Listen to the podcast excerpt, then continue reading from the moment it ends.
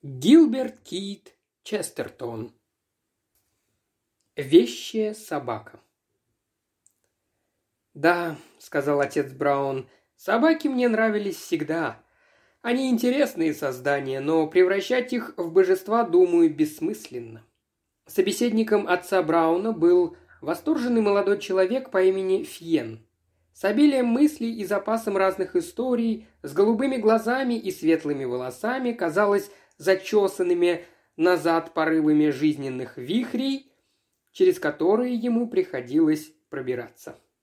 Фьен был из числа людей, отличавшихся даром быстрой речи, но не всегда способных столь же быстро схватывать смысл услышанного.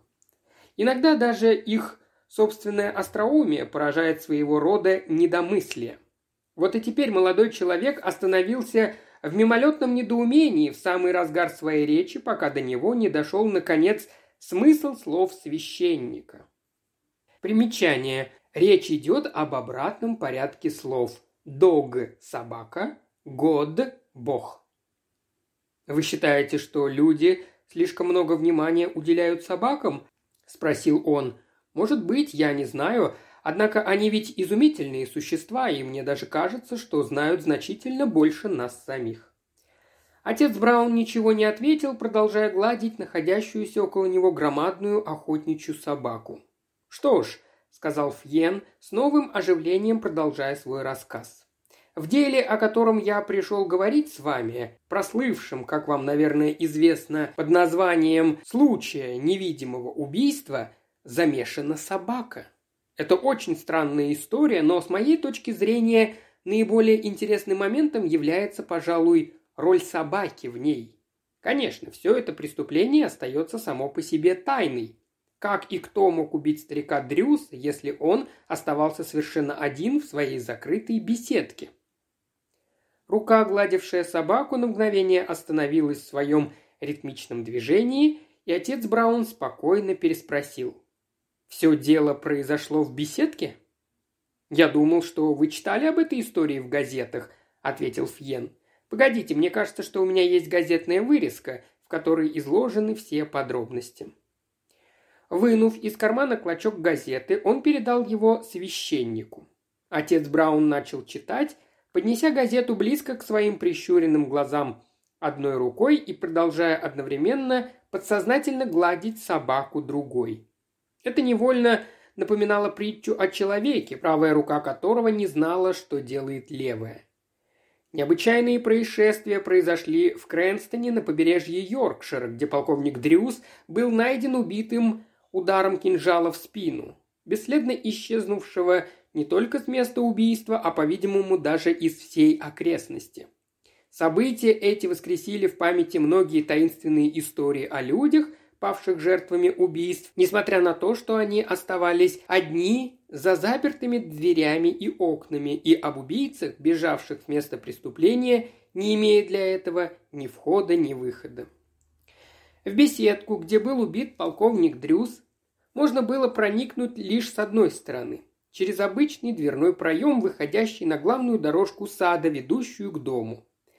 Однако благодаря стечению обстоятельств, являвшемуся, по-видимому, случайным совпадением, эта дорожка и вход в беседку находились постоянно в поле зрения ряда свидетелей, показания которых совпадают друг с другом. Беседка находится в самом конце сада, где нет никакого входа или выхода. Главная дорожка в саду представляет собой узкую тропинку, по обеим сторонам которой выстроились высокие дельфиниумы, посаженные столь тесно друг к другу, что любой шаг в сторону должен неизбежно оставить о себе следы. Причем растения эти тянулись по тропинке до самого входа в беседку, и нельзя было бы не заметить любое отклонение от этого прямого пути. Другого же способа проникновения в беседку нельзя даже себе представить.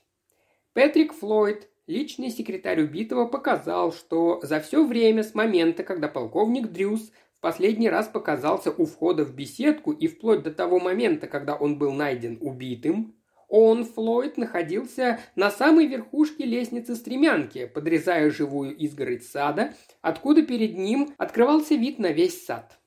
Это подтвердила также дочь покойного, Джанетта Дрюос, рассказавшая, что все это время она сидела на террасе дома и видела, как Флойд занимался своей работой.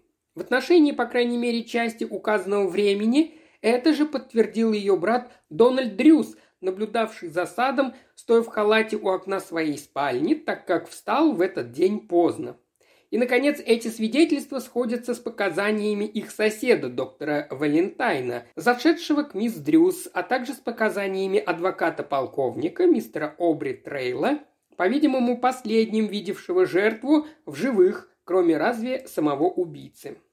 Все сходятся на том, что ход событий представляется в следующем виде. Днем около половины четвертого мисс Дрюс – прошла по дорожке в беседку к отцу, чтобы узнать, когда ему подать чай. Полковник, однако, от чая отказался, сказав, что ждет своего адвоката Трейла, которого попросил направить к нему. Покинув отца, девушка встретилась с шедшим по дорожке Трейлом и направила его в беседку, куда он и пошел. Приблизительно полчаса спустя Трейл вновь появился, на этот раз с провожавшим его полковником, имевшим вполне здоровый вид и находившимся, по-видимому, даже в хорошем настроении. Правда, немногим раньше в этот день он несколько расстроился из-за беспорядочного образа жизни своего сына, однако впоследствии, казалось, полностью успокоился, был даже заметно приветлив с посетившими его другими лицами, включая двух прибывших в этот день его племянников. Во время разыгравшейся трагедии оба племянника находились на прогулке вне дома и не могли ничего показать по делу. Говорили, что у полковника были не очень-то хорошие отношения с доктором Валентайном, однако последний беседовал, да и то очень короткое время, лишь с дочерью покойного, которой он, по-видимому, симпатизировал. Адвокат Трейл утверждает, что он оставил полковника в беседке в совершенном одиночестве, что подтверждается наблюдением над садом Флойда, не заметившего никого, кто мог бы пройти в беседку через единственный имеющийся в нее вход. Десять минут спустя мисс Дрюс вновь спустилась в сад и, не успев еще дойти до конца дорожки, увидела своего отца, которого легко было узнать по белому полотняному пиджаку, беспомощно лежавшим на полу. Девушка вскрикнула. На ее крик к входу в беседку сбежались остальные люди. Они обнаружили мертвого полковника около опрокинутого плетенного кресла. Доктор Валентайн, еще не успевший в это время уйти, засвидетельствовал, что рана была нанесена каким-то стилетом, вонзившимся под лопаткой и пронзившим сердце. Полиция обыскала всю окрестность в поисках оружия этого рода, однако его и след простыл.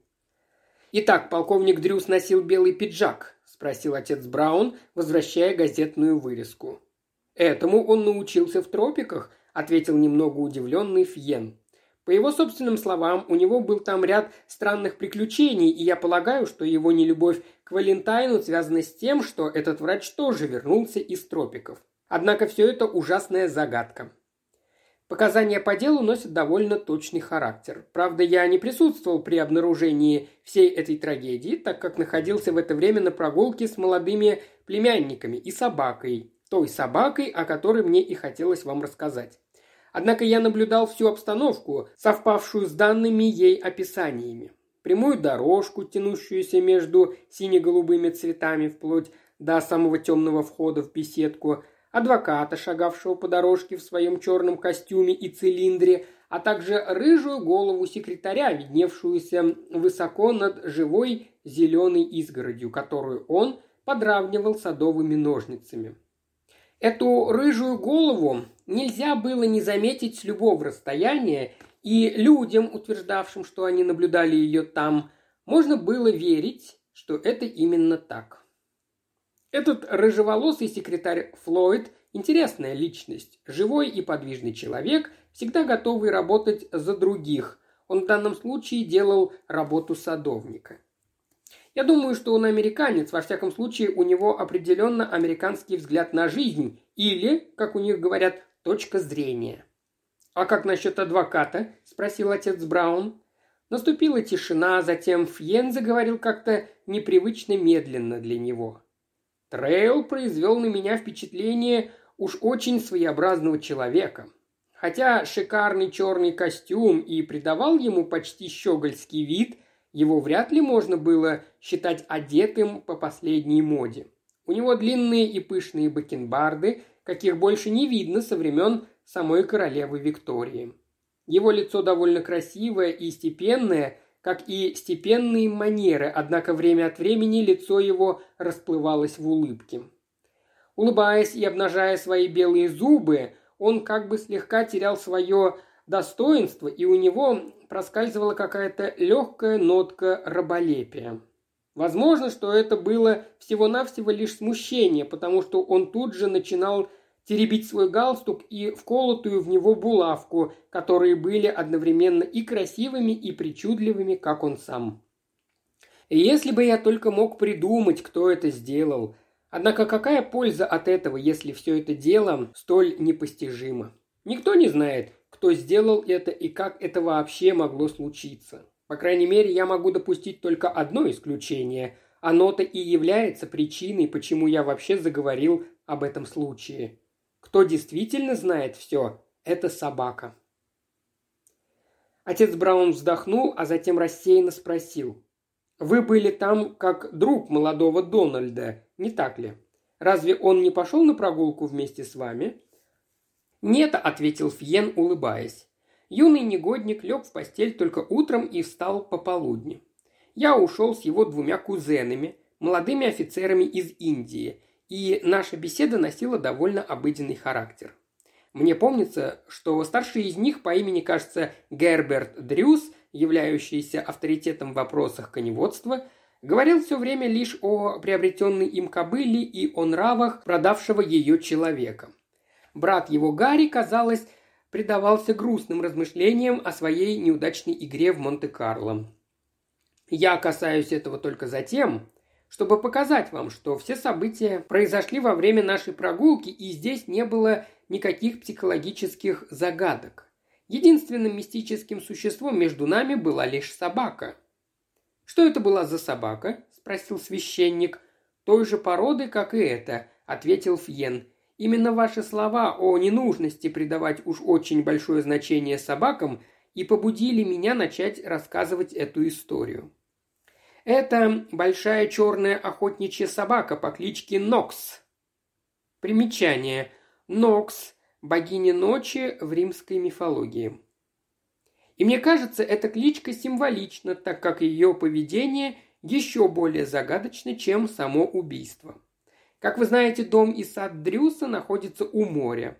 Мы отошли от них по песчаному берегу почти на милю, а затем повернули в обратную сторону прошли мимо довольно странного утеса, именуемого утесом судьбы и известного по всей окрестности как каменная глыба, еле удерживающаяся в равновесии на другой, так что достаточно лишь толчка, чтобы свалить ее. Этот утес не очень-то высок, однако свисающие очертания придают ему немного причудливый и зловещий вид, по крайней мере, он производил на меня впечатление, но не думаю, чтобы мои веселые спутники обратили на его вид особое внимание. Возможно, как раз в этот момент у меня появилось какое-то предчувствие, и я сразу задался вопросом, не пора ли возвращаться домой. Мне кажется, я как будто почувствовал, что время играет здесь большую роль. Так как ни у Герберта Дрюса, ни у меня часов не было, мы окликнули его брата, немного отставшего от нас, чтобы раскурить у зарослей свою трубку. Оттуда Гарри прокричал нам своим громким голосом время двадцать минут пятого, и в надвигающихся сумерках его громкий голос, казалось, возвещал что-то ужасное. То, что он ничего не подозревал, придавало его возгласу еще более ужасный характер, но так ведь всегда бывает с предзнаменованиями. А тиканье часов в это время носило действительно зловещий характер, ведь по свидетельству доктора Валентайна, бедный Дрюс – был убит именно около половины пятого. Оба брата заметили, что нам оставалось еще 10 минут на прогулку, поэтому мы прошли немного дальше по песчаному пляжу, развлекаясь лишь метанием камешков для собаки, а также бросанием палок в море, заставляя собаку плыть за ними. Однако надвигающиеся сумерки произвели на меня почему-то странное гнетущее впечатление – а тень неустойчивого утеса судьбы, казалось, тяжело давила на меня. Затем случилось нечто странное. Когда Нокс только что успела вынырнуть из моря, неся в зубах трость Герберта, брат его кинул туда же и свою трость. Собака опять поплыла, но в момент, когда часы, по-видимому, подошли к половине пятого, она перестала плыть, вернулась на берег и остановилась около нас. Внезапно закинув голову, она завыла так жалобно, как, пожалуй, мне никогда еще не приходилось и слышать. «Что такое случилось с собакой?» – спросил в недоумении Герберт. Но никто из нас не мог ничего сказать. Когда вой ее наконец замер, на пустынном берегу наступила длительная тишина. А затем вдруг явственно, хотя и слабо, раздался издали женский крик, исходящий как будто из-за живой изгороди подаль на берегу. В тот момент мы не догадывались, откуда этот крик, а узнали лишь потом. Это кричала девушка, первой обнаружившая своего мертвого отца. «Вы вернулись тогда, полагаю», – вставил терпеливо, слушавший своего собеседника отец Браун. «Что же произошло потом?» «Я вам расскажу, что затем произошло», – мрачно ответил Фьен. Когда мы вернулись в сад, то первым, кого встретили, оказался адвокат Трейл. Как будто и сейчас вижу его в черном цилиндре, с черными бакенбардами на фоне тянущихся вплоть до самой беседки, сине-голубых цветов и видневшихся вдали заходящего солнца и причудливых очертаний утеса судьбы.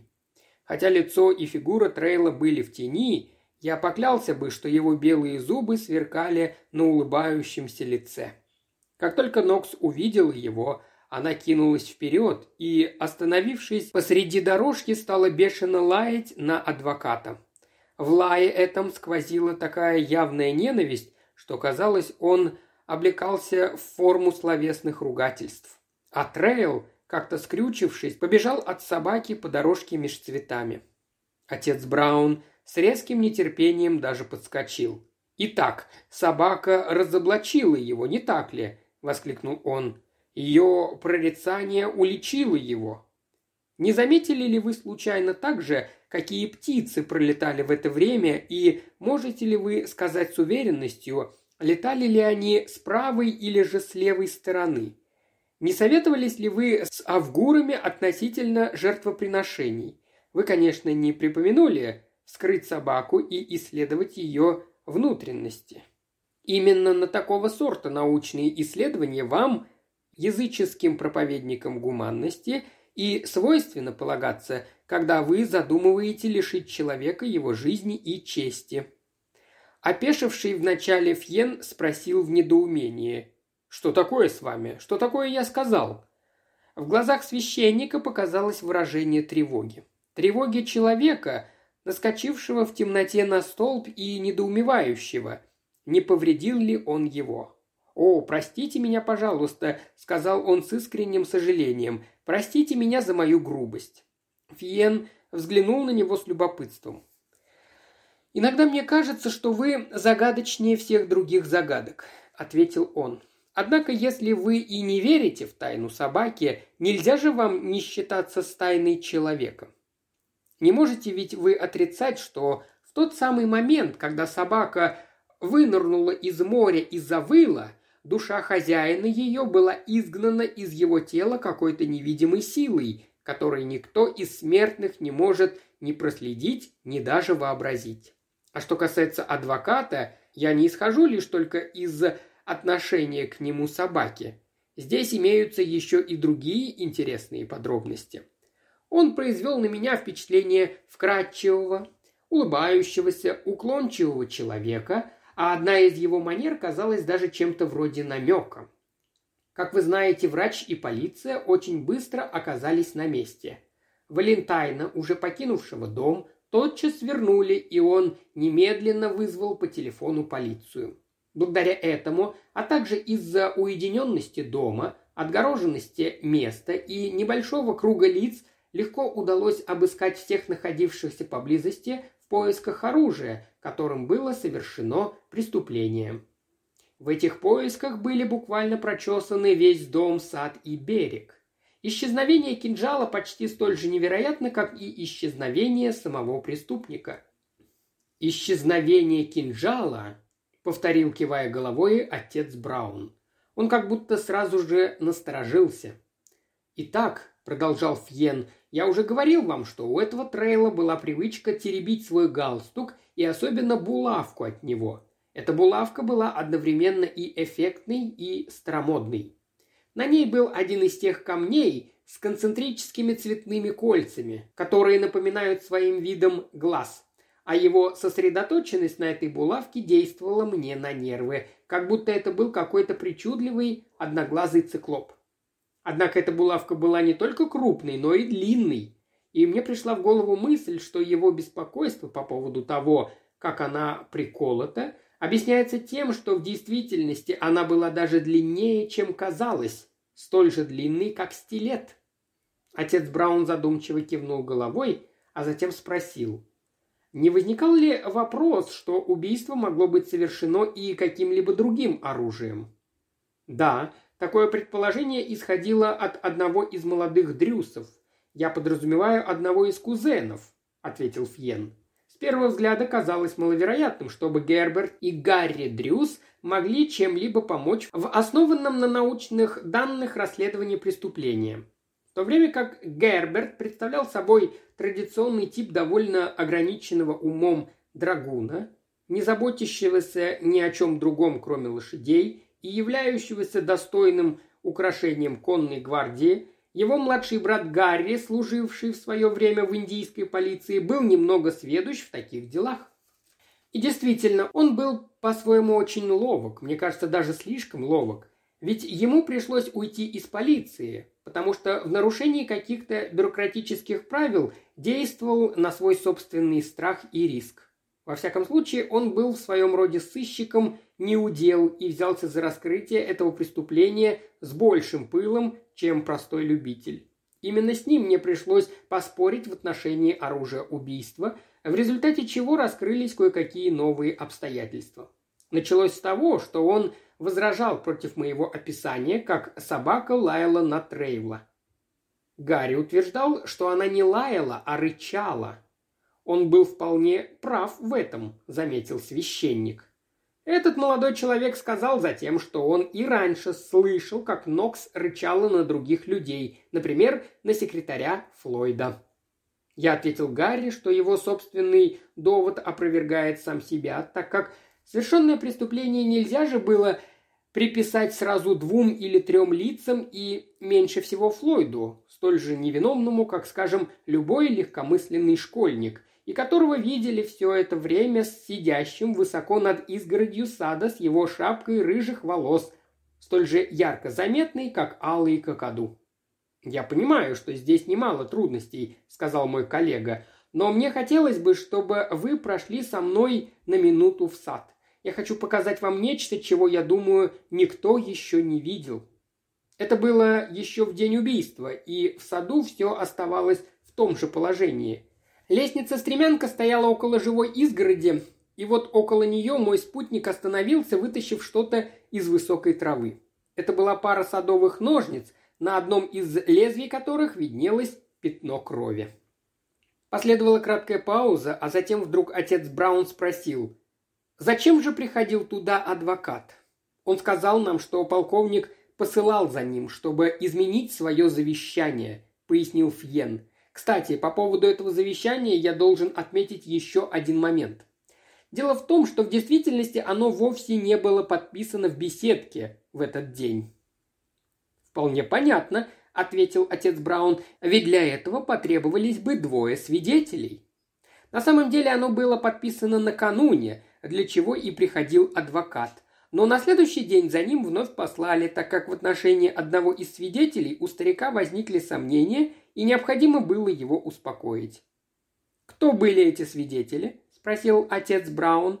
В этом-то все и дело, оживился его собеседник. Свидетелями были секретарь Флойд и этот доктор Валентайн, представляющий собой что-то вроде врача-иностранца или еще кого-то, причем оба они находятся в ссоре друг с другом. Я должен отметить, что секретарь – это человек, любящий соваться не в свое дело. Он один из тех увлекающихся и опрометчивых людей, чей пылкий нрав выливается, к сожалению, преимущественно в сварливость и резкую подозрительность, в недоверие к людям. Такого типа рыжеволосые и пылкие субъекты всегда или слишком доверчивы, или наоборот уж чересчур недоверчивы, а иногда и то, и другое вместе. Считая себя не только мастером на все руки, он думает, что знает все лучше других. И не просто знает все, но также готов предупреждать одного против другого. Все это следует иметь в виду, когда речь идет о его подозрительности к Валентайну. Однако в данном конкретном случае здесь, по-видимому, что-то скрывалось. Флойд сказал, что настоящая фамилия Валентайна вовсе не Валентайн, и ему приходилось встречать доктора раньше под фамилией Девилон. Заметив, что это обстоятельство может лишить завещания законной силы, он был, конечно, достаточно любезен, чтобы объяснить адвокату, какова точка зрения закона по этому поводу. Они оба были ужасно расстроены. Отец Браун рассмеялся и заметил. Люди нередко расстраиваются, когда им приходится свидетельствовать завещание, ведь это означает прежде всего, что им ничего не достанется по нему. Чем же возразил доктор Валентайн? Секретарь Универсал знал о его фамилии, несомненно, больше, чем сам доктор, но ведь и последний мог кое-что знать об этом. Фиен задумался, а затем ответил. Доктор Валентайн весьма странно отнесся к этому. Да и сам он очень странный человек. У него яркая, хотя и чужеземная наружность. Молод, но носит прямоугольно подстриженную бороду, а лицо его очень даже поразительно бледно и чрезвычайно серьезно. Складывалось ощущение, что у него будто болят глаза или от того, что он нуждается в очках, или же от головной боли, однако он очень красив и всегда весьма строго одет в цилиндре, в темном пиджаке с маленькой красной розеткой в петлице. С людьми доктор держится довольно холодно и высокомерно, имея весьма смущающую других привычку пристально глядеть на них. Услышав, что его обвиняют в перемене своей фамилии, он лишь взглянул изумленно, как сфинкс, и с легкой улыбкой заметил, что, по-видимому, у американцев нет вовсе фамилий, которые можно было бы менять. Тут, мне кажется, растердился сам полковник и наговорил доктору всяких гневных слов, тем более что последний в будущем претендовал на место в семье полковника. Я не придавал бы всему этому большого значения, если бы не те несколько слов, которые мне довелось услышать позднее, вскоре после полудня, в тот трагический день. Я не хочу придавать им большого смысла, так как речь шла о вещах, подслушивать которые в обычных условиях навряд ли стоило. Подойдя к калитке со своими двумя спутниками и собакой, я услышал голоса доктора Валентайна и мисс Дрюс, уединившихся в тени дома в скрытом зарослями местечке. Они страстно нашептывали что-то друг другу, и их шепот превращался порой почти что в шипение. По-видимому, это было чем-то вроде размолвки двух пришедших на свидание влюбленных. Никому не вздумается повторять большинства сказанных в таких случаях слов, однако, принимая во внимание всю трагичность дела, я должен отметить, что неоднократно слышал фразу, толкующую об убийстве кого-то. Девушка как будто умоляла доктора никого не убивать, говорила, что ничто не может оправдать убийство. Такая беседа с молодым человеком, зашедшим на чашку чая, показалась мне весьма необычной.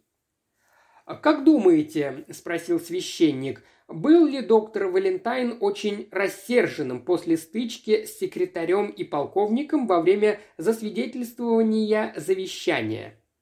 «По всей видимости, – ответил его собеседник, – он был значительно меньше растержен, чем секретарь, ушедший после засвидетельствования в настоящей ярости. «Ну а как насчет самого завещания?» – спросил отец Браун. Полковник был очень богатым человеком, и его завещание было достаточно веским. Трейл ничего не говорил нам об этих изменениях в тот момент, и лишь сегодня утром мне довелось услышать, что большая часть денег по завещанию должна была перейти от сына к дочери. Я говорил вам, что Дрюс негодовал по поводу бесшабашного образа жизни моего друга Дональда.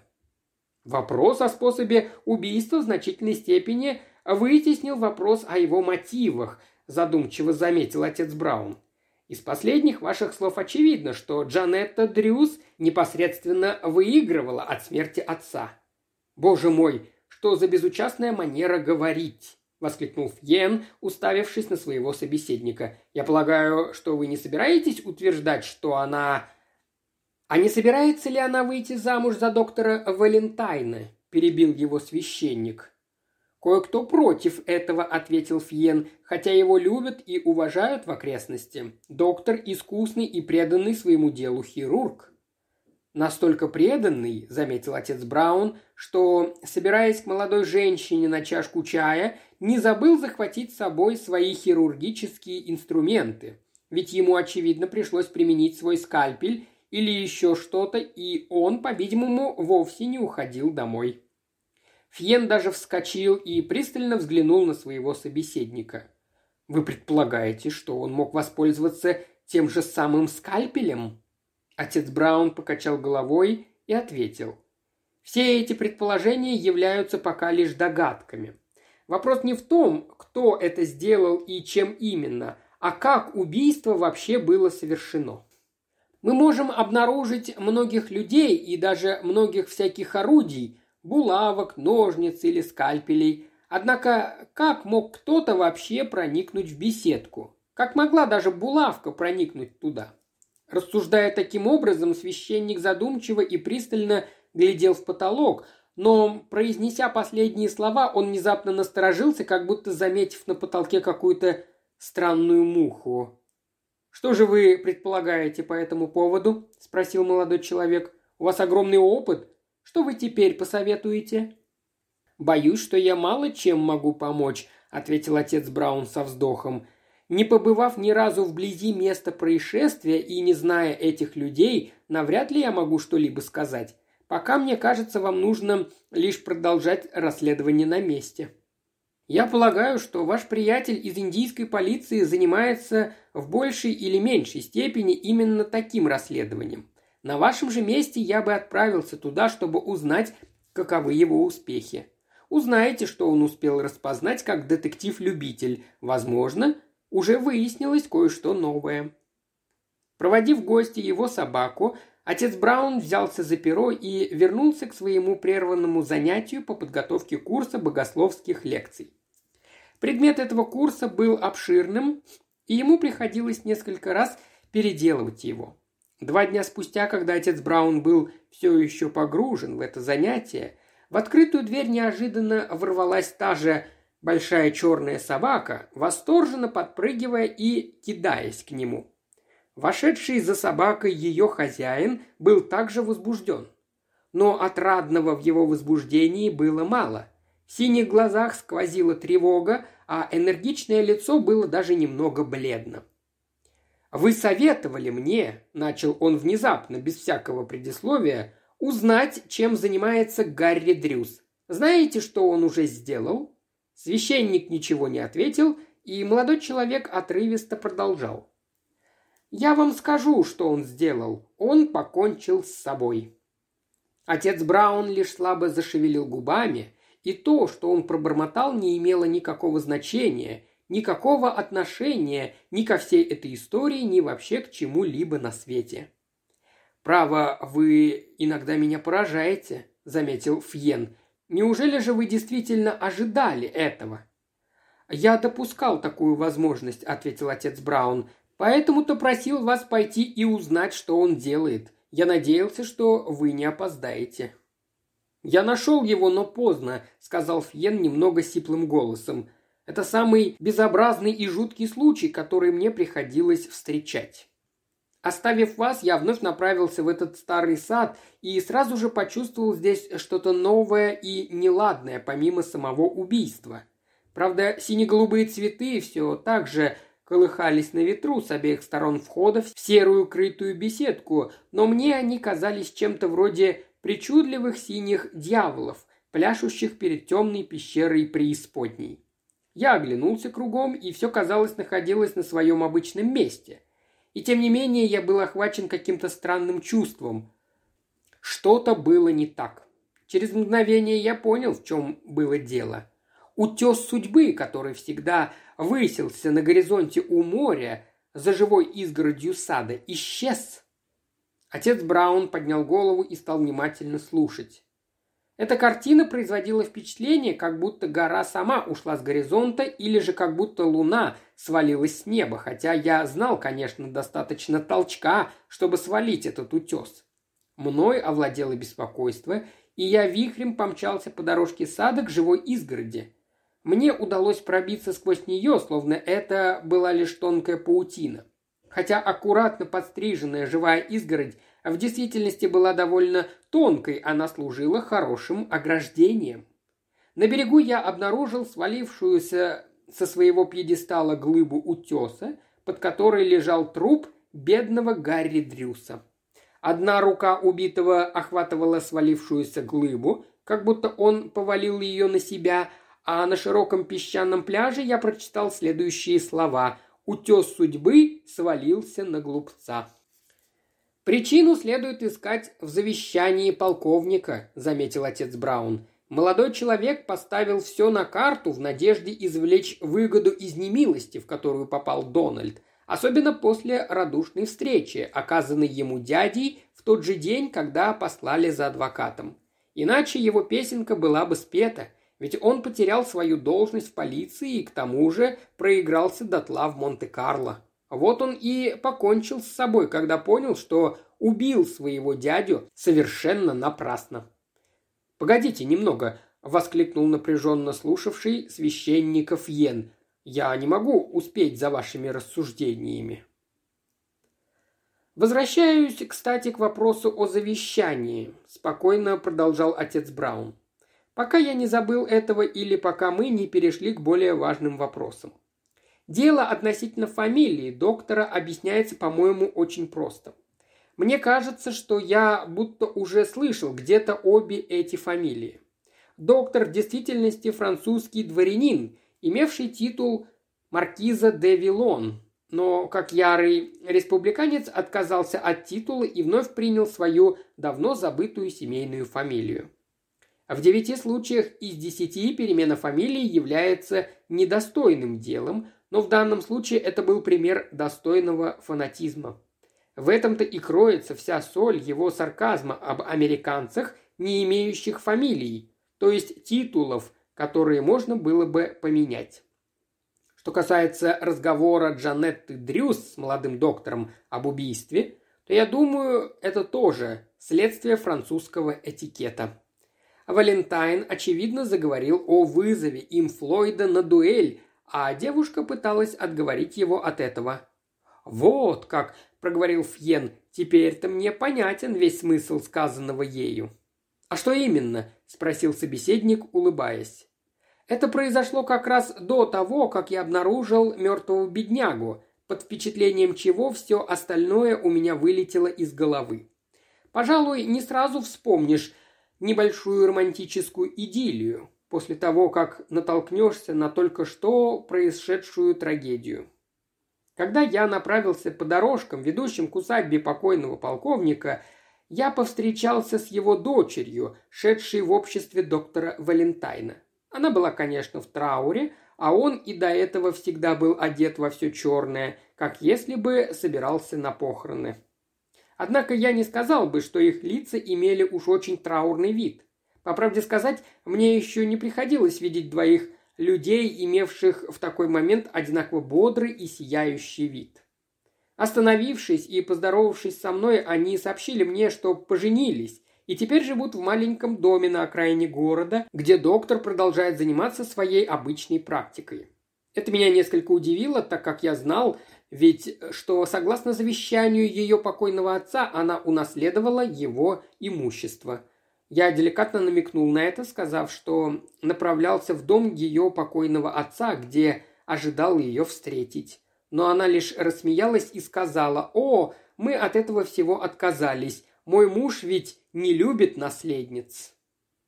И действительно, к немалому своему удивлению, я узнал, что они в самом деле решили вернуть бедному Дональду его наследство.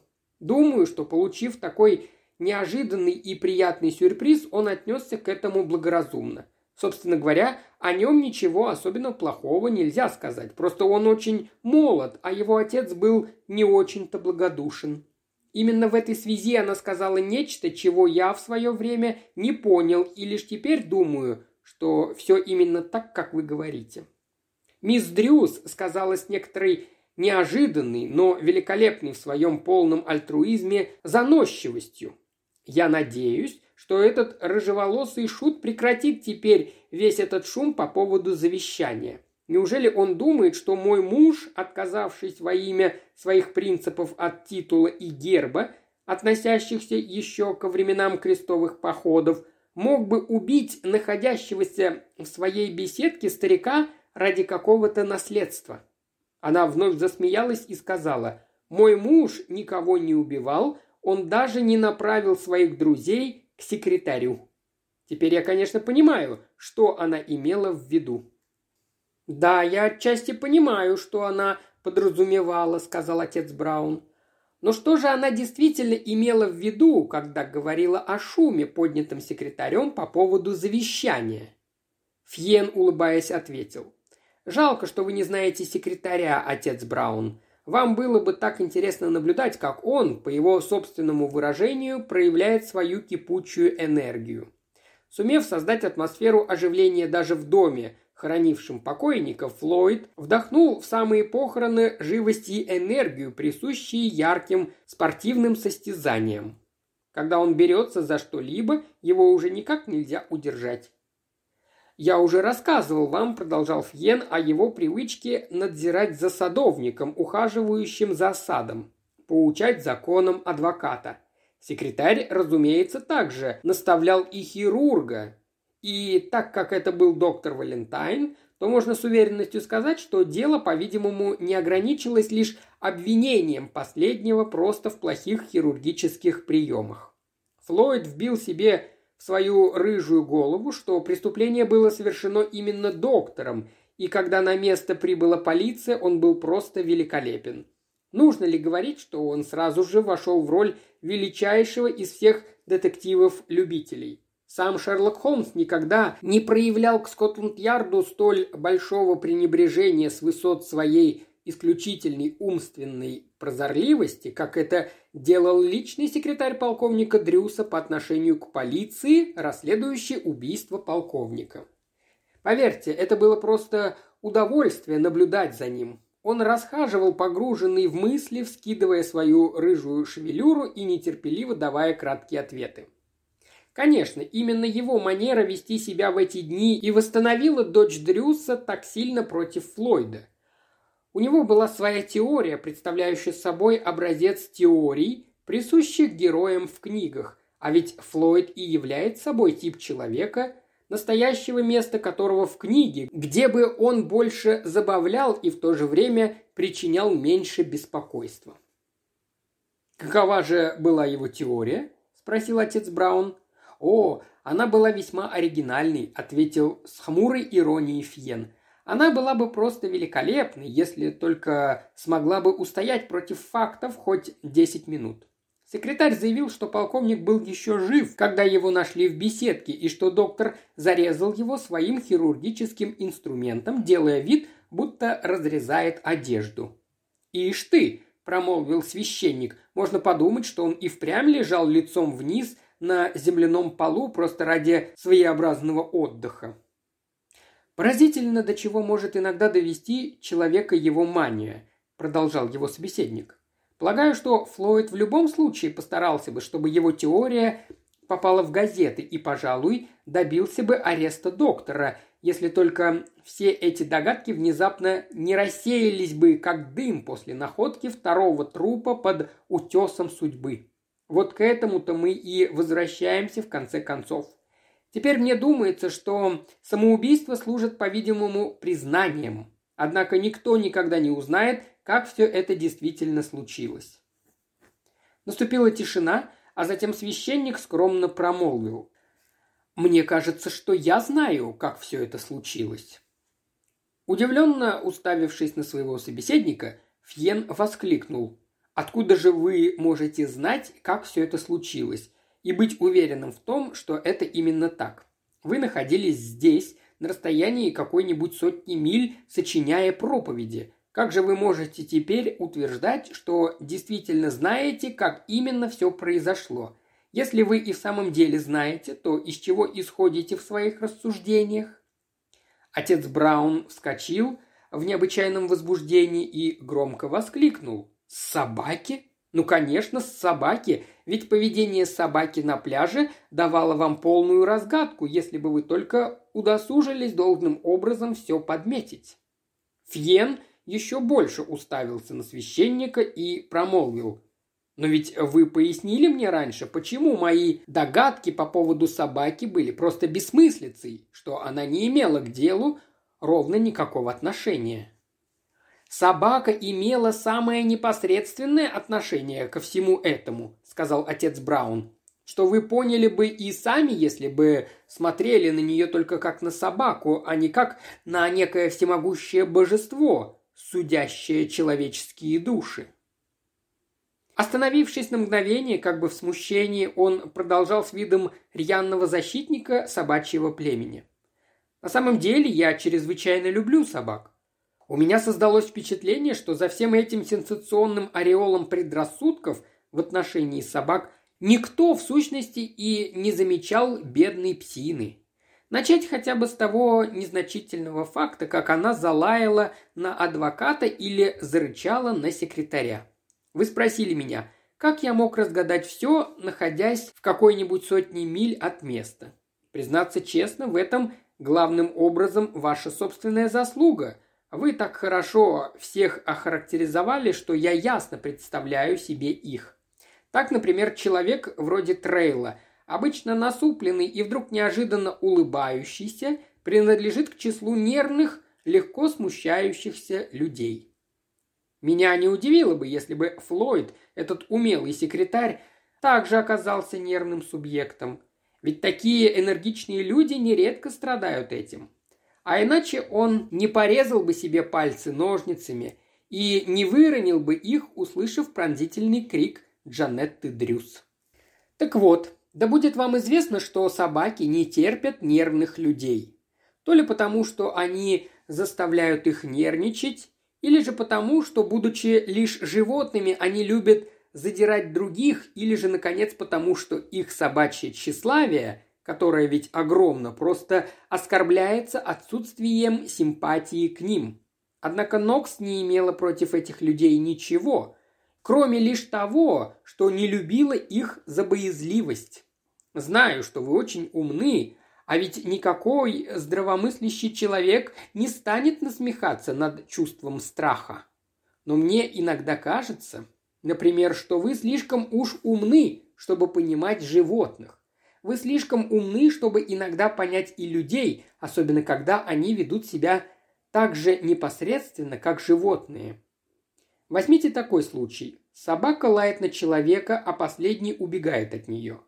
И вот вы, по-видимому, недостаточно простодушны, чтобы не считаться с тем фактом, что собака лает на человека потому, что она не любит его, а человек убегает от нее, так как боится ее.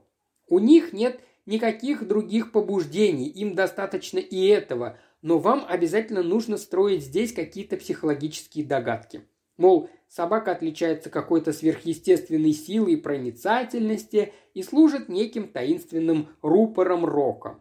Вы обязательно должны предположить, что человек бежал не просто от самой собаки, а от грозящей ему виселицы. А если здраво поразмыслить, то ваши доводы окажутся чрезвычайно маловероятными.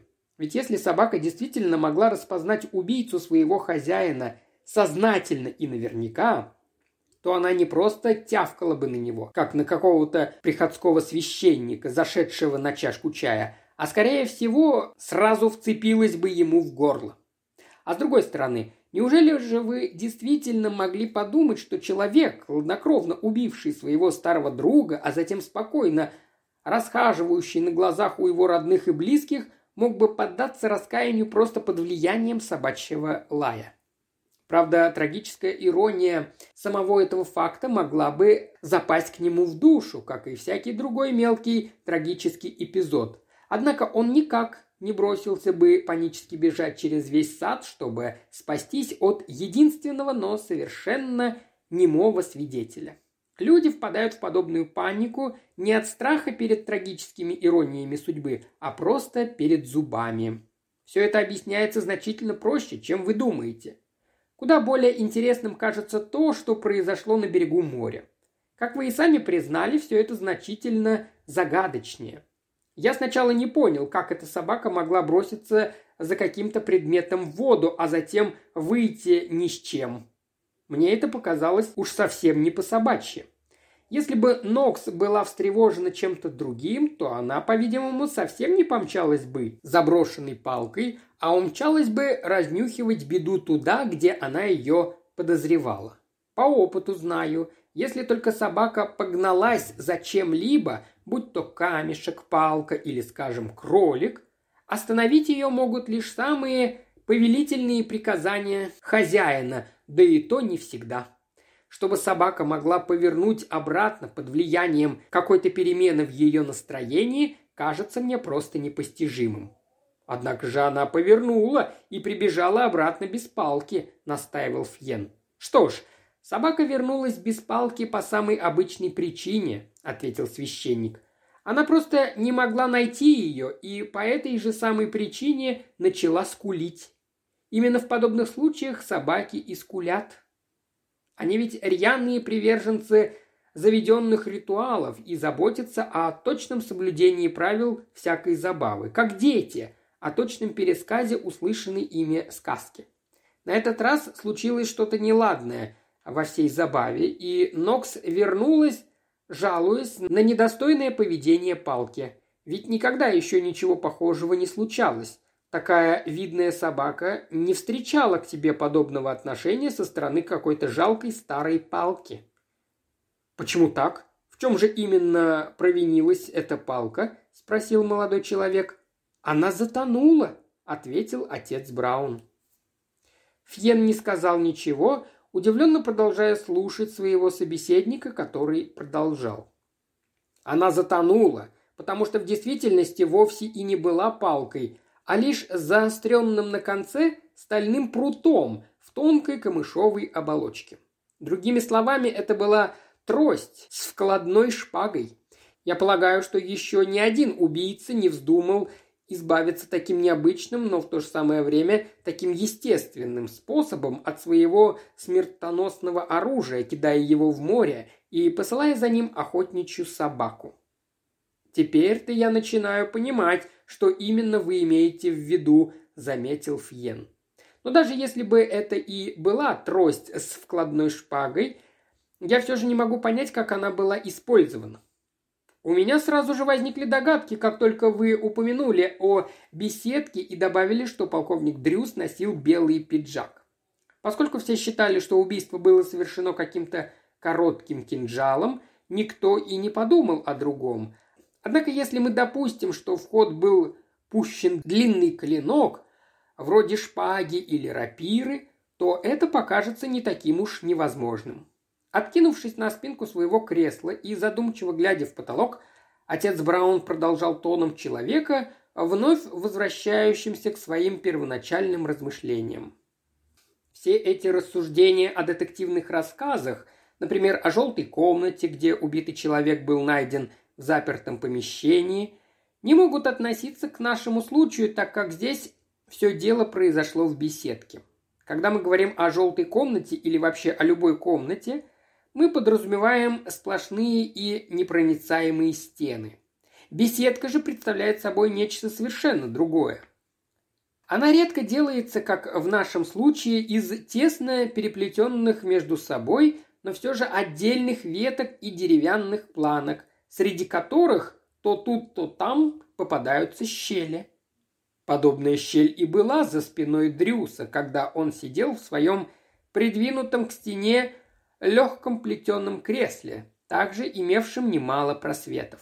И, наконец, беседка находилась вплотную к живой изгороди, не слишком уж толстой, как вы сами мне только что сказали. Человек, стоящий за такой изгородью, Через все это сплетение прутьев, ветвей и камыша мог легко приметить белое пятно, образуемое пиджаком полковника, словно это была белая мишень.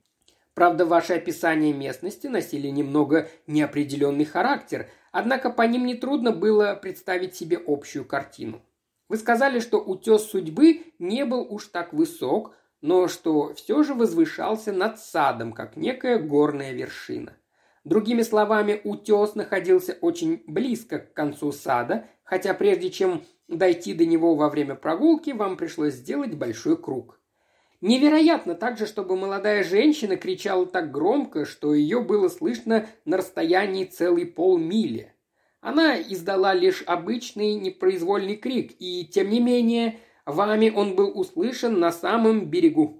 Позвольте мне также напомнить вам, что среди другого интересного, сказанного вами, было упоминание, что Гарри Дрюс отстал от вас, раскуривая трубку у живой изгороди. Слегка сдрогнувшись, Фьен промолвил. «Итак, вы предполагаете, что именно в этот момент он вытащил свою шпагу и вонзил ее в белое пятно, видневшееся сквозь изгородь. Тогда это была уж очень неожиданная возможность, да к тому же, как он мог так внезапно решиться на это?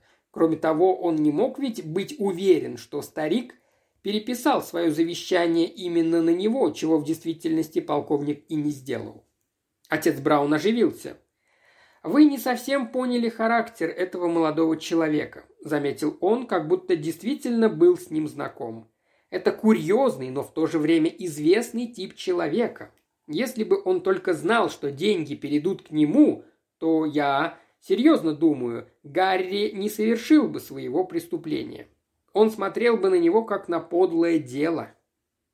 Не кажется ли вам это немного парадоксальным? спросил Фьен.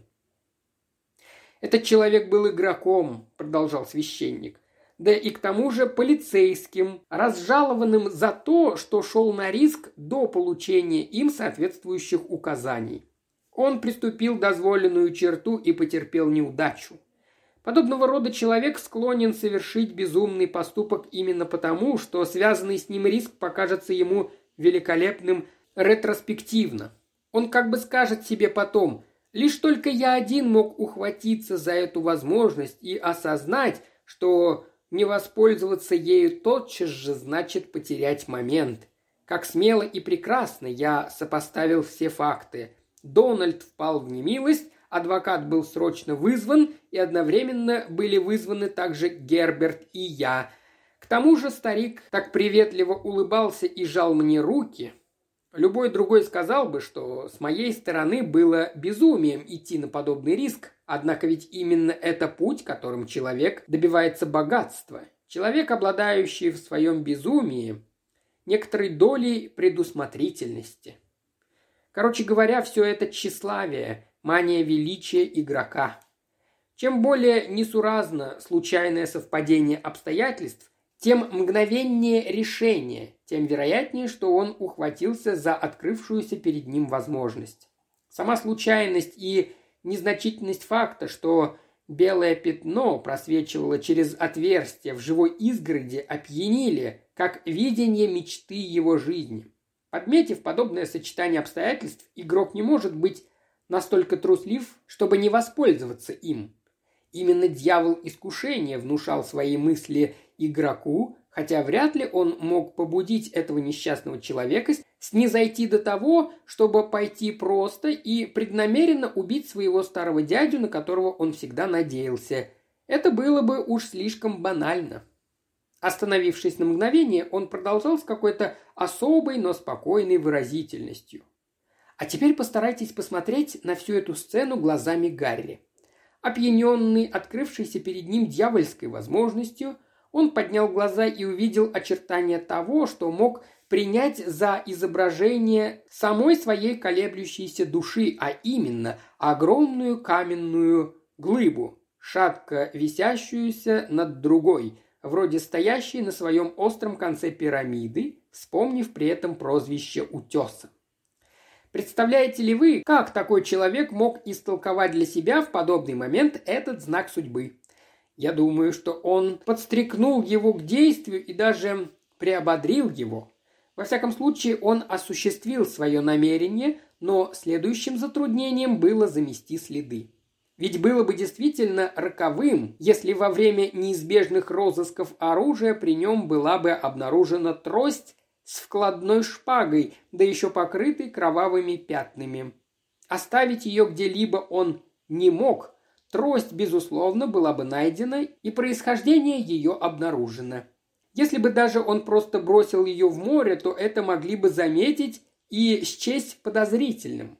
Ему нужен был более естественный путь прикрытия своих действий. Как вы знаете, Гарри удалось придумать такой путь, и даже очень неплохой.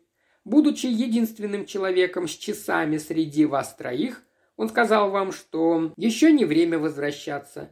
Прошел немного дальше и начал забавлять собаку, швыряя палки в море. Однако, как встревоженно, он должен был смотреть на весь этот пустынный берег после того, как на мгновение остановил свой взгляд на собаке. Фиен задумчиво кивнул головой. Казалось, что он перенесся мысленно в менее практические сферы всего этого происшествия. «Странно», — заметил он, — «что собаке пришлось все же сыграть определенную роль во всем этом происшествии. Обладая даром речи, она могла бы, пожалуй, рассказать, как все произошло, ответил священник. Теперь остается только сказать вам, что, сочинив для неговорящего существа свою историю, вы заставили к тому же собаку говорить на языке людей и ангелов.